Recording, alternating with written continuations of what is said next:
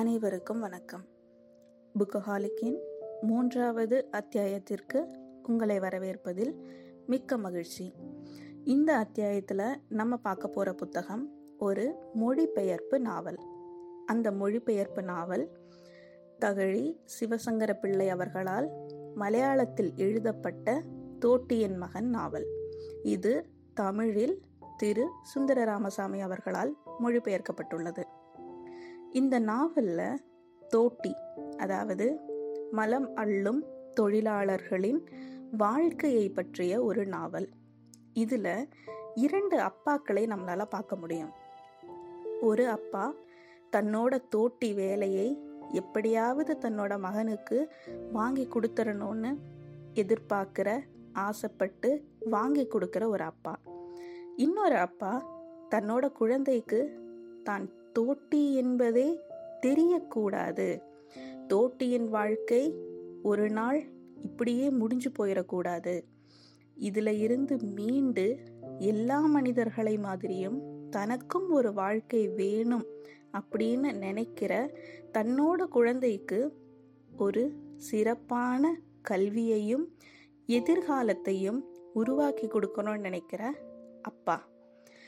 இந்த இரண்டு அப்பாக்களையும் நமக்கு அறிமுகப்படுத்துகிற இந்த தோட்டியின் மகன் நாவல் அந்த இரண்டாவது அப்பாவின் கதையை முழுக்க விவரிக்குது. தனக்கு கிடைத்த அந்த தோட்டி வேலையை ஒரு நேர்த்தியாக செய்யறதுக்கும் அதன் மூலம் பெரிய மனிதர்களின் பழக்கம் கிடைக்கிறதுக்கும் அந்த பழக்கத்தின் மூலம் தனக்கு பிறக்க போகும் குழந்தைக்கு எப்படிப்பட்ட எதிர்காலத்தை ஏற்படுத்த வேண்டும் அப்படின்னு அந்த தோட்டிக்கு நினைவுபடுத்துறதுக்கும் ஒரு சிறப்பான திட்டமிடுறதுக்கும் உதவிகரமாக இருக்கு. இப்படி அவர்களின் அன்றாட வாழ்க்கையை நமக்கு ரத்தமும் சதையுமா கொடுத்துருக்கிற நாவல் தோட்டியின் மகன்.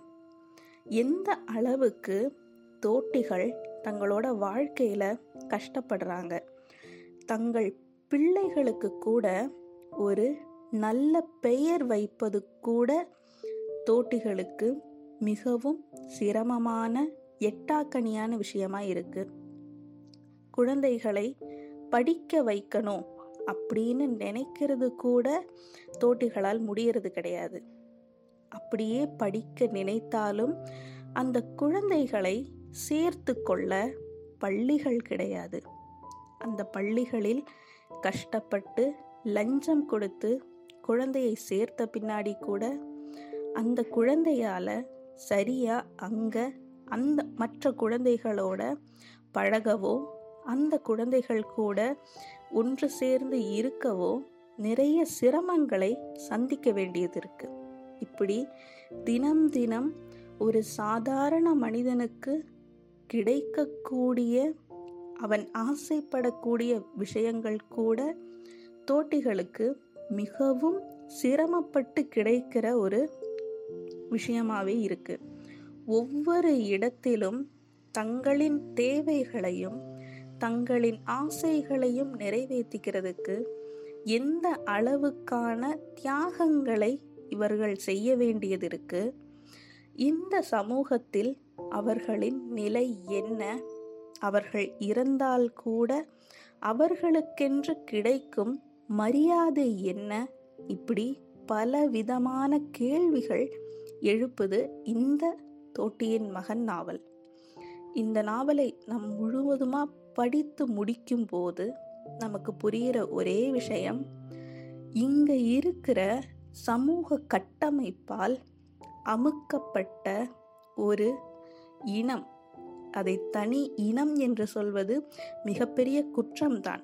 ஆனாலும் நம்ம பிழைப்புக்காக அந்த மனிதர்களை எப்படி நம்ம சக மனிதராக பாவிக்காம ஒதுக்கி வச்சிருக்கோம் இந்த சமூகத்தில்? அப்படின்றத நம்மளை யோசிச்சு பார்க்க வைக்குது தோட்டியின் மகன். அவங்களோட வாழ்வாதாரம் என்ன? வாழ்வாதாரத்துக்காக தங்களின் உயிரையும் பணயம் வைக்கும் அவர்களின் சமூக நிலை என்ன? சமூக அந்தஸ்து என்ன?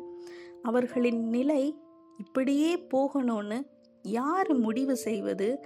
அப்படி முடிவு செய்திருந்தால் கூட அது சரியா தவறா?